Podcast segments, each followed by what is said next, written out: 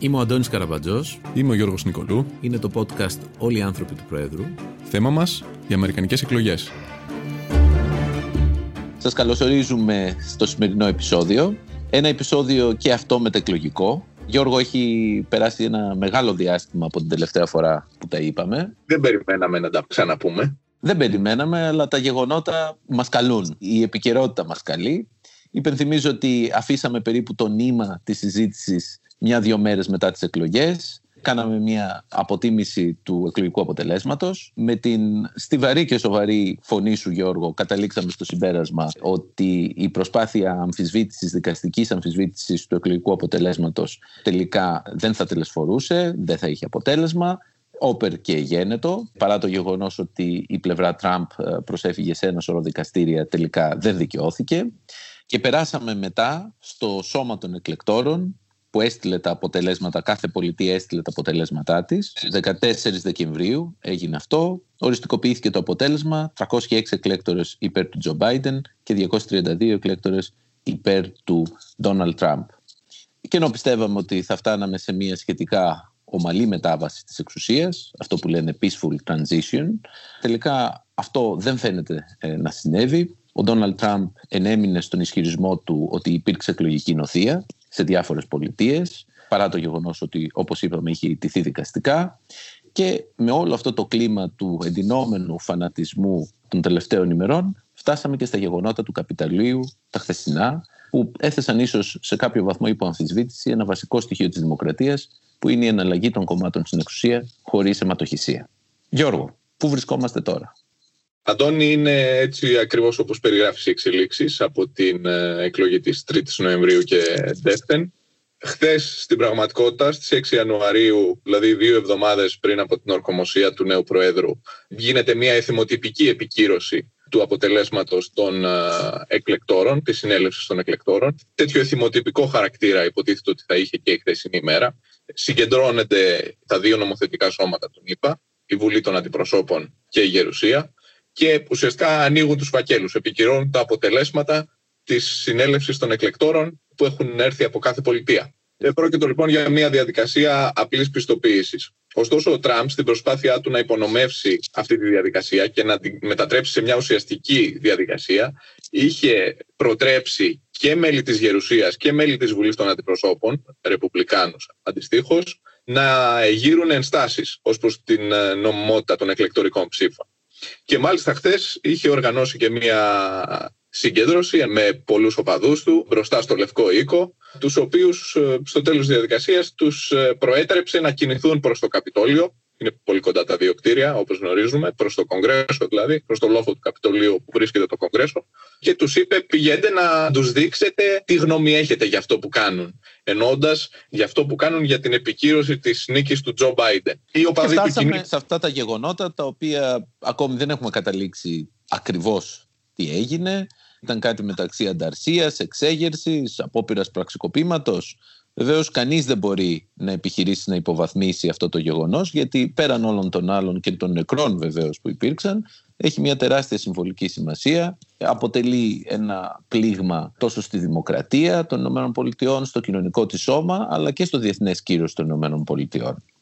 Όλα αυτά λοιπόν σήμερα θα τα συζητήσουμε με έναν εκλεκτό προσκεκλημένο που είχαμε τη χαρά να φιλοξενήσουμε και σε προηγούμενο επεισόδιο, τον Δημήτρη Κυρίτσι, καθηγητή φιλοσοφίας του δικαίου στο Πανεπιστήμιο του Έσεξ. Δημήτρη, καλώς όρισες και σήμερα. Γεια σας παιδιά. Καλώς σας βρήκα. Δημήτρη, εσύ πώς βλέπεις αυτή τη στιγμή αυτά τα γεγονότα που εκτιλήχθηκαν στο Καπιτόλιο χθες; Το πρώτο που πρέπει νομίζω να σημειώσουμε είναι ότι δεν πρέπει να υποβαθμίσουμε τη σημασία τους δεν ξέρω αν αυτό διαφεύγει από πολλούς, αλλά και συμβολικά, αλλά και πολιτικά, αυτό που συνέβη ήταν σοβαρότατο πλήγμα στην ομαλή λειτουργία του Αμερικανικού πολιτικού συστήματος οπωσδήποτε, αλλά και στην ε, ποιότητα της Αμερικανικής Δημοκρατίας. Πρώτα απ' όλα να μην υποβαθμίσουμε αυτό που έγινε, να μην είμαστε μπλαζέ επειδή όλα αυτά εκτιλήχθηκαν in real time στις οθόνες μας, πρέπει νομίζω και πιστεύω αυτός είναι και ο σκοπός της συζήτησή μας να αναδείξουμε την πραγματική διάσταση και την πραγματική σημασία και σοβαρότητα μάλλον αυτού που συνέβη. Γιώργο; Συμφωνώ απολύτως με τον Δημήτρη. Ένας συμβολισμός που εμένα με απασχολεί έτσι και τον σκεφτόμουν είναι ότι αν δούμε ιστορικά το λόγο που βρίσκεται πίσω από την δημιουργία του θεσμού των εκλεκτόρων, γιατί θα μπορούσε κάποιος να πει απλά, απλά βλέπουμε τι βγάζουν οι πολιτείες και αυτομάτως εκλέγεται ο πρόεδρος. Αλλά μεσολαβούν οι εκλέκτορες, οι οποίοι πρέπει να αναπαράγουν το αποτέλεσμα των πολιτιών. Οι εκλέκτορες λοιπόν ιστορικά θεσπίστηκαν ως θεσμός προκειμένου να υπάρχει ένα τελευταίο ανάχωμα σε έναν επίδοξο δικτάτορα, σε έναν επίδοξο τύρανο, ο οποίος θα είχε τη φιλοδοξία να αρπάξει την εξουσία. Και είναι πολύ ενδιαφέρον και ηρωνικός και θλιβερός τελικά ο συμβολισμός ότι τη μέρα της επικύρωσης της ψήφου των εκλεκτόρων ένας άνθρωπος με τέτοια αυταρχικά χαρακτηριστικά όπως είναι ο Ντόναλτ Τραμπ προσπάθησε ακριβώς να ανατρέψει την επικύρωση αυτών των αποτελεσμάτων της ψήφου των εκλεκτόρων. Νομίζω ότι έχει ένα ιδιαίτερο ενδιαφέρον αυτό. Ναι, και εγώ το πιστεύω αυτό. Βέβαια, αυτό που δεν πρέπει να ξεχνάμε και συμφωνώ απόλυτα με τις δικές σας διαπιστώσεις, αλλά πάω ένα βηματάκι παραπέρα, είναι ότι έχουμε 74 περίπου εκατομμύρια Αμερικανούς ψηφοφόρους που ψήφισαν τον Τραμπ. Προφανώς δεν είναι όλοι αυτοί, η συντριπτική τους πλειονότητα δεν είναι εξτρεμιστές. Πρόβλημα βεβαίως εξτρεμισμού έχουμε στις Ηνωμένες Πολιτείες. Το ζήσαμε και πρόσφατα με το σχέδιο αυτής της κυβερνήτριας του Μίσιγκαν. Γνωρίζουμε όλοι ότι ο Τραμπ χάιδευε κατ' ουσίαν συνεχώς τα τελευταία χρόνια αυτές τις ακραίες ομάδες, όπως τους Proud Boys, την Kianon, που είναι μια συνωμοσία ή οργάνωση, θα μπορούσε να πει κανείς, με καθαρά αντισημιτικά χαρακτηριστικά και άλλα ακραία χαρακτηριστικά. Τους αγκάλιαζε. Είχαμε πυκνά γεγονότα το τελευταίο διάστημα που έδειχναν ότι ο Τραμπ κλιμακώνει αυτή την εντός εισαγωγικών επίθεσή του στο σύστημα που του έκλεψε την εκλογή όπως ήταν και το περίφημο αυτό τηλεφώνημα στον ε, Υπουργό Δικαιοσύνης της πολιτείας της Τζόρτζια, τον Ράφενσπέργκερ, που ουσιαστικά του έλεγε βρες μου 12.000 ψηφοφόρους να τελειώνουμε. Βέβαια, μέσα σε όλο αυτό το εκλεκτορικό σώμα που στήριξε τον Τραμπ στις εκλογές υπάρχουν και άνθρωποι σαφώς αξιοπρεπείς, υπάρχουν και εκείνοι που στήριζαν το Ρεπουμπλικανικό κόμμα παραδοσιακά, παραδοσιακοί οικονομικοί φιλελεύθεροι Ρεπουμπλικάνοι, ενδεχομένως και αντίπαλοι της πολιτικής ορθότητας και ούτω καθεξής. Αλλά αυτό που φάνηκε τώρα από αυτό το τμήμα των υποστηρικτών του Τραμπ που βγήκαν έξω να διαδηλώσουν είναι ότι είναι το πιο ριζοσπαστικοποιημένο κομμάτι και αυτό δείχνει βεβαίως και την μεγάλη λαϊκή στήριξη που έχει ο Τραμπ. Αυτό είναι ένα πρόβλημα για την επόμενη μέρα. Διαβάζουμε και ακούμε διάφορα. Εγώ προσωπικά δεν είμαι σίγουρος ότι τελειώσαμε πολιτικά με τον τραμπισμό εντός και εκτός ΗΠΑ. Θα δείξει. Πολλά πράγματα είναι ακόμη ρευστά. Πάντως αν θέλετε μια της προσωπική εκτίμησή μου και κλείνω σε αυτό το στάδιο για να ακούσουμε και τις απόψεις των υπολείπων είναι αν το πείραμα Τραμπ πέτυχε ή όχι. Εγώ πιστεύω ότι οδήγησε σε μια υπερβολική πόλωση αυτός ο άφρον λόγος, αυτή η τάση συνεχώς να συντάσσεται με τα άκρα και τελικά αυτή η υπερβολική πόλωση οδήγησε στην ήττα του. Δηλαδή ο Τραμπ έχασε ακριβώς λόγω της επιτυχίας της συνταγής που εφήρμοσε από την αρχή. Δημιούργησε μια πανίσχυρη αντισυσπήρωση που τελικά τον έφερε στην ήττα. Και βεβαίως τον έφερε εδώ πλέον υπόλογο για τις πολιτικές του επιλογές της ακραίας πόλωσης. Γιατί όλο αυτό που έγινε σε μεγάλο βαθμό το δημιούργησε ο ίδιος. Πάντως, ε, Αντώνη, να σημειώσουμε, το υπονόησες και εσύ βέβαια, ότι αυτοί οι άνθρωποι τους οποίους συχνά αναφέρουμε ως υποστηρικτές του Τραμπ είναι φυσικά πολίτες που ψήφισαν τον Τραμπ και ψήφισαν το Ρεπουμπλικανικό κόμμα για πρώτη φορά με τον Τραμπ αλλά πολλοί από αυτούς είναι παραδοσιακοί ψηφοφόροι του Ρεπουμπλικανικού κόμματος. Πρέπει δηλαδή να αναγνωρίσουμε ότι όχι μόνο ο τραμπισμός δεν θα εξαφανιστεί όταν φύγει από το προσκήνιο ο Τραμπ, αλλά και εκείνα ακόμα τα χαρακτηριστικά τα οποία εκμεταλλεύτηκε ο Τραμπ για να αναδειχθεί στην εξουσία, ε, δεν είναι σίγουρο ότι θα εξαφανιστούν πολύ γρήγορα, αν εξαφανιστούν καθόλου, από το Ρεπουμπλικανικό κόμμα. Και άρα έχει σημασία να σκεφτούμε όχι μόνο τι θα κάνει ο Τραμπ, αλλά τι θα κάνουν και οι υπόλοιποι πολιτικοί του Ρεπουμπλικανικού κόμματος για να αντιμετωπίσουν αυτό το, όπως είπες, ριζοσπαστικοποιημένο κομμάτι του κόμματος. Mm-hmm. Συμφωνώ, συμφωνώ Δημήτρη. Γιώργο; Να πω κάτι ακριβώς πάνω σε αυτό. Νομίζω ότι ο Δημήτρης έχει δίκιο. Δηλαδή, εδώ είναι πολύ μεγάλη και η ευθύνη του Ρεπουμπλικανικού κόμματος για το που οδηγηθήκαμε χτες. Και είδαμε μετά βέβαια τα γεγονότα του Καπιτολίου ότι πολλοί από τους γερουσιαστές ιδίως, όπως ο Λίντσεϊ Γκρέαμ και άλλοι προσπάθησαν να πάρουν αποστάσεις από τον Τραμπ και από τα γεγονότα. Αλλά είναι δεδομένο ότι όταν σιωπάς επί τόσο καιρό με όλα αυτά που έχει κάνει ο Τραμπ. Ο Τραμπ έχει πει για τους Μεξικανούς ότι είναι βιαστές, έχει μιλήσει με τέτοιο μισογενικό λόγο. Έχουμε την κασέτα που είχε βγει που είπαν ότι είναι η κουβέντα αποδητηρίων. Έχει γίνει impeached ε, επειδή προσπάθησε να συνδέσει την οικονομική βοήθεια προς την Ουκρανία με το να βρούνε κάποιες βρώμικες ιστορίες για τον Biden. Υπάρχουν χιλιάδες περιπτώσεις στις οποίες οι Ρεπουμπλικάνοι σιώπησαν και το αποδέχθηκαν αυτό το πράγμα. Υπάρχει μια τεράστια ευθύνη των κομμάτων. Για να το συνδέσουμε λίγο και με τα καθημάς, στις δημοκρατίες τα κόμματα έχουν ευθύνη. Δεν είναι η πρώτη φορά στην Ελλάδα που βλέπουμε εικόνες πολιορκίας της Βουλής. Έτσι δεν είναι ξένες αυτές οι εικόνες προς εμάς. Τις είδαμε και εδώ το 2010, το 2011, το 2012. Και είδαμε και ανθρώπους οι οποίοι προέτρεπαν τα πλήθη να κινηθούν προς τη Βουλή, να, γίνονται, να κάθονται στα υπουργικά έδρανα αργότερα. Τα κόμματα διαμορφώνουν, θέλω να πω, με άλλα λόγια, τις πλειοψηφίες και τους συσχετισμούς και οι συσχετισμοί δεν είναι σταθεροί το ποια ρότα αποφασίζει ένα κόμμα να πάρει και ποιες θέσεις αποφασίζει να υιοθετήσει και ποιους ηγέτες αποφασίζει να αποθαρρύνει ως εκφραστές της ψυχής του, έχει μεγάλη σημασία. Το Ρεπουμπλικανικό κόμμα πήγε πάρα πολλά χρόνια πίσω, επιλέγοντας τον Τραμπ ως τον υποψήφιό του το 2016 και αδυνατώντας να σηκώσει έναν υποψήφιο ανάχωμα απέναντι Και αν μου επιτρέπεις Γιώργος, συνεχίζοντας τη σκέψη σου με την οποία συμφωνώ, φέρει πολύ μεγάλη ευθύνη και μετέπειτα κατά την Προεδρία Τραμπ τα μεγάλα στελέχη συντάχθηκαν πλήρως με επιλογές του ε, και πολιτικές του αποφάσεις οι οποίες ήταν εντελώς ακραίες και φέρνουν και αυτό ευθύνη και βεβαίως τώρα ίσως είναι αργά για δάκρυα, όπως τα έλεγε κανείς, ή too late, too little αυτές οι αντιδράσεις, παρά το γεγονός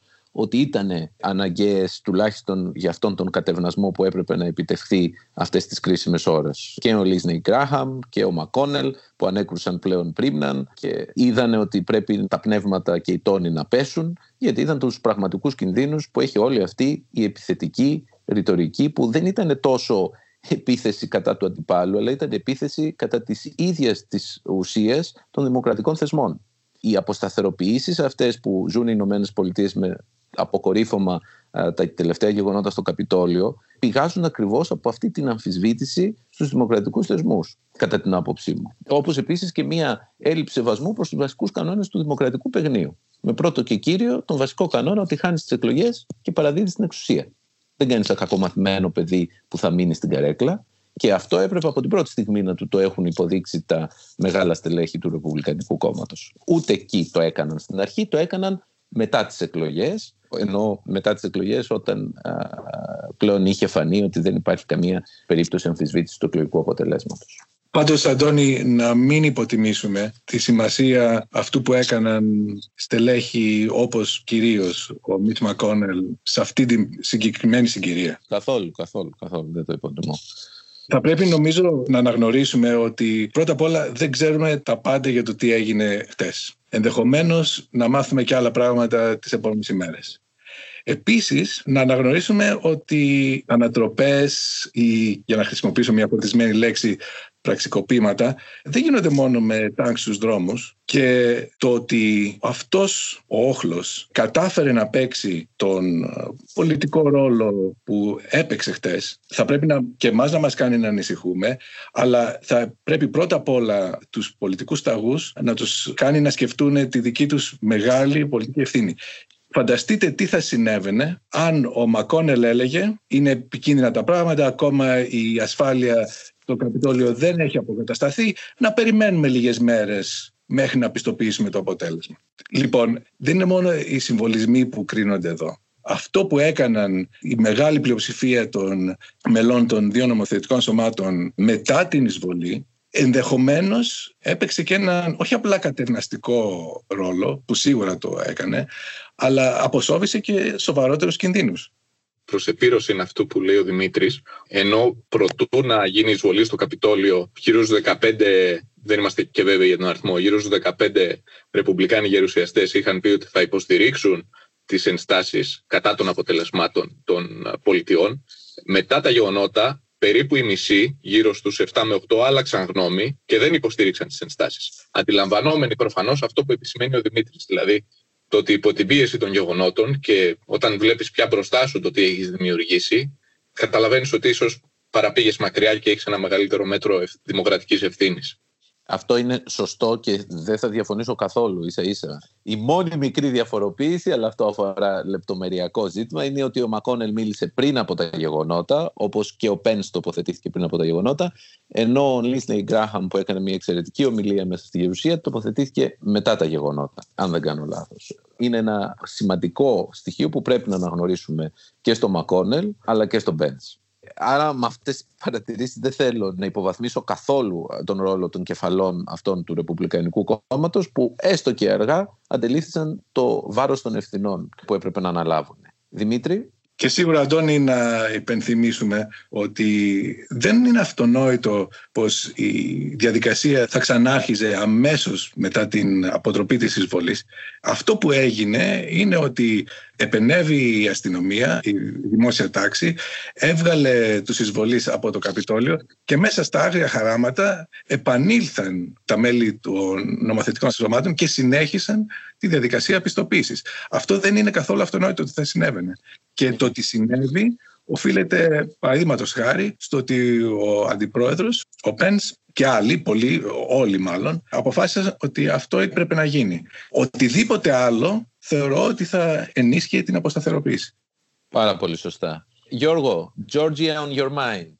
Τι έγινε τώρα στη Γερουσία με τις πρόσφατες εκλογές στην Georgia για να κλείσουμε με αυτό το πολύ κρίσιμο ζήτημα για το πώς θα πορευθεί το πολιτικό σύστημα στις ΗΠΑ την επόμενη διετία; Λοιπόν, ε, υπό συνθήκες πολιτικής και εκλογικής κανονικότητας, νομίζω ότι θα μιλούσαμε αυτή τη βδομάδα μόνο για αυτό το γεγονός, για τις αναπληρωματικές εκλογές της Γερουσίας στη Τζόρτζια. Βέβαια, όπως βλέπετε, προηγήθηκαν άλλα.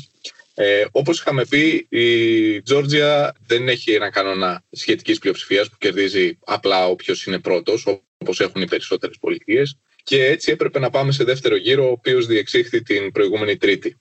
Ενώ θεωρείται ότι επειδή πρόκειται και για μια νότια πολιτεία, για μια πολιτεία του Αμερικανικού Νότου, οι Δημοκρατικοί δεν θα ήταν το φαβορή, κατάφεραν να κερδίσουν και τις δύο έδρες.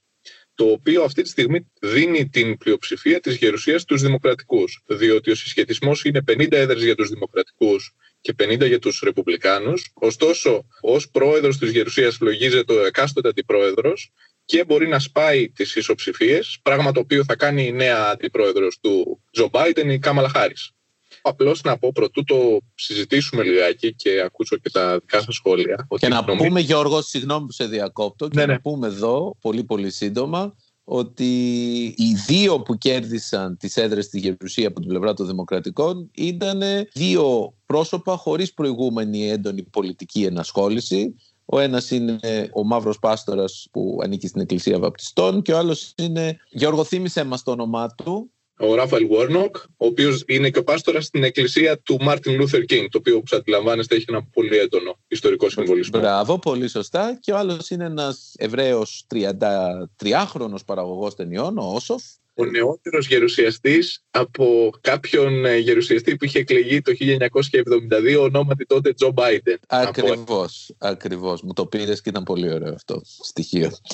Ωραία. Συγγνώμη Γιώργο, για συνέχισε. Όχι, το μόνο το οποίο ήθελα να πω πρωτού ακούσω τη δική σας ε, γνώμη. Προφανώς είναι μια τεράστια ιστορία, διότι είναι μια τεράστια επιτυχία τώρα για το Δημοκρατικό Κόμμα και θα πρέπει να αξιολογηθεί η σημασία της.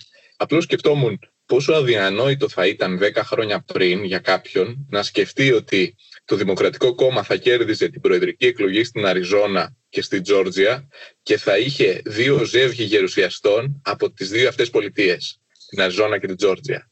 Μιλάμε για έναν ριζικό μετασχηματισμό του εκλογικού χάρτη, τον οποίο είναι βέβαιο ότι και οι Ρεπουμπλικάνοι θα λάβουν υπόψη τους στον τρόπο που θα διαχειριστούν την κληρονομιά του Τραμπ διότι ας μην ξεχνάμε ότι στις τελευταίες εκλογικές αναμετρήσεις έχει φανεί ότι γενικά υπάρχει μια λαϊκή πλειοψηφία υπέρ των δημοκρατικών υποψηφίων. Υπενθυμίζω ότι στις 7 από τις τελευταίες 8 προεδρικές αναμετρήσεις τη λαϊκή ψήφο την έχουν κερδίσει οι δημοκρατικοί υποψήφοι. Το τελευταίο οχυρό που είχαν οι Ρεπουμπλικάνοι για να έχουν ένα βέτο απέναντι στις πολιτικές των δημοκρατικών ήταν η Γερουσία, η οποία βασίζεται σε μικρές πολιτείες.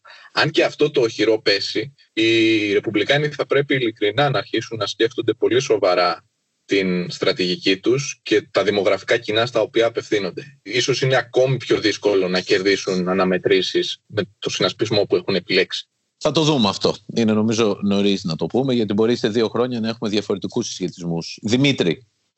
Συμφωνώ πάρα πολύ με αυτό που είπε ο Γιώργος, αλλά να πω επίσης, επειδή ανέφερε την Αριζόνα και την Τζόρτζα, ότι σε αυτές τις περιπτώσεις, στις εκλογές της Γερουσίας, σε κάποιο βαθμό, σε μεγάλο βαθμό, you win local. Κερδίζεις θέσεις γερουσιαστών πολιτεία αναπολιτεία. Στην Αριζόνα, παραδείγματος χάρη, υπάρχουν πολλοί λατινόφωνοι, ενώ δεν υπάρχουν τόσοι στην Τζόρτζα.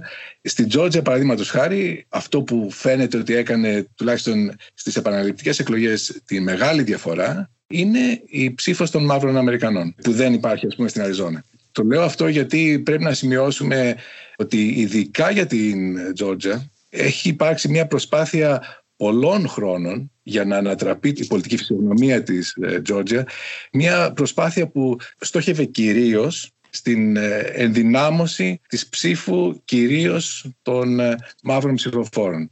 Αυτό είναι κάτι που έχει γενικότερη σημασία στις Ηνωμένες Πολιτείες, κυρίως στον Αμερικάνικο Νότο, αλλά αναδείχθηκε πάρα πολύ ανάγλυφα στην περίπτωση της Τζόρτζα γιατί υπήρξε ε, μια μεγάλη προσπάθεια της οποίας ηγήθηκε η Stacey Abrams να βοηθήσει τους ανθρώπους κυρίως της αφροαμερικανικής κοινότητας να ψηφίσουν.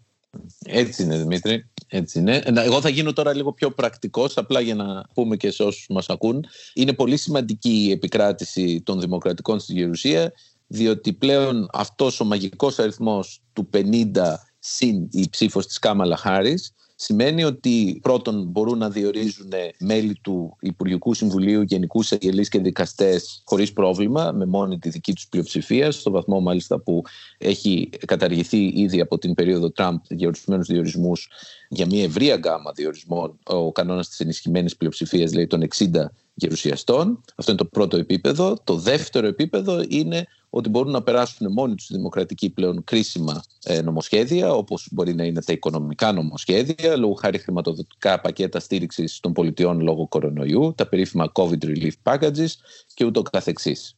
Και να κλείσω εδώ με την παρατήρηση που είναι σχετική και μη σχετική με αυτή την προβληματική. Παρά το γεγονός ότι ο Τραμπ είχε επιλέξει εκατοντάδες δικαστές, η δικαιοσύνη άντεξε σε όλους τους βαθμούς, ακόμη και όταν ο λόγος ήρθε σε δικαστές διοριστέντες από τον Τραμπ. Αυτό δείχνει ότι σε μεγάλο βαθμό στην Αμερικανική δικαιοσύνη επικρατεί ένα θεσμικό ήθος, δηλαδή ο δικαστής, ανεξάρτητα από την επιλογή που έγινε αρχικά, εντάσσεται στο θεσμό και ενδέχεται να υιοθετήσει μια συμπεριφορά σύμφωνη με τους κανόνες του θεσμού και όχι σύμφωνα με τις επιδιώξεις εκείνου που τον διόρισε. Αντώνη, να πω μία φράση, απλώς επειδή με τρίγκαρε λιγάκι με το σχόλιο. Α κρατήσουμε ένα όνομα, το όνομα του Τζο Μάντσιν, ο οποίος είναι ο γερουσιαστής από την πολύ συντηρητική πολιτεία της West Virginia. Είναι ο πιο συντηρητικός δημοκρατικός γερουσιαστής.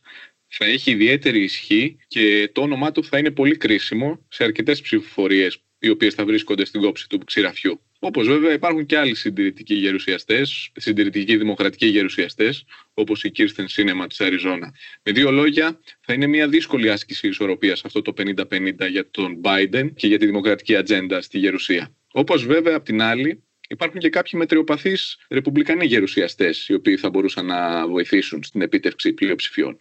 Απλώς θα είναι μια διαρκής άσκηση ισορροπίας όλο αυτό. Φυσικά. Απλώς διευκολύνεται με την οριακή έστω επικράτηση. Θα θέλαμε να ευχαριστήσουμε θερμά τον Δημήτρη Κυρίτσι που μας έκανε την τιμή να είναι για μία ακόμη φορά προσκεκλημένος μας. Εγώ ευχαριστώ για την πρόσκληση και την πολύ ενδιαφέρουσα συζήτηση. Εμείς πάντα σε απολαμβάνουμε. Ήταν το podcast Όλοι οι άνθρωποι του Προέδρου, του pod.gr, με τον Γιώργο Νικολού. Τον Αντώνη Καραβατζό. Ελπίζουμε το τελευταίο, θα έλεγα, διότι φαίνεται ότι τα επεισόδια μας προκύπτουν μόνο εν ώψη δυσμενών εξελίξεων. Ελπίζω στις 20 Ιανουαρίου που θα γίνει και η τελετή εντός εισαγωγικών της ενθρόνησης του Τζο Μπάιντεν να μην έχουμε άλλα περιστατικά τα οποία θα μας καλέσουν εκτάκτως να κάνουμε μια καινούργια εκπομπή. Να είμαστε καλά. Καλή χρονιά. Καλή χρονιά. Είναι το podcast «Όλοι οι άνθρωποι του Προέδρου». Ακούστε το στο pod.gr ή σε όποια εφαρμογή ακούτε podcast από το κινητό σας.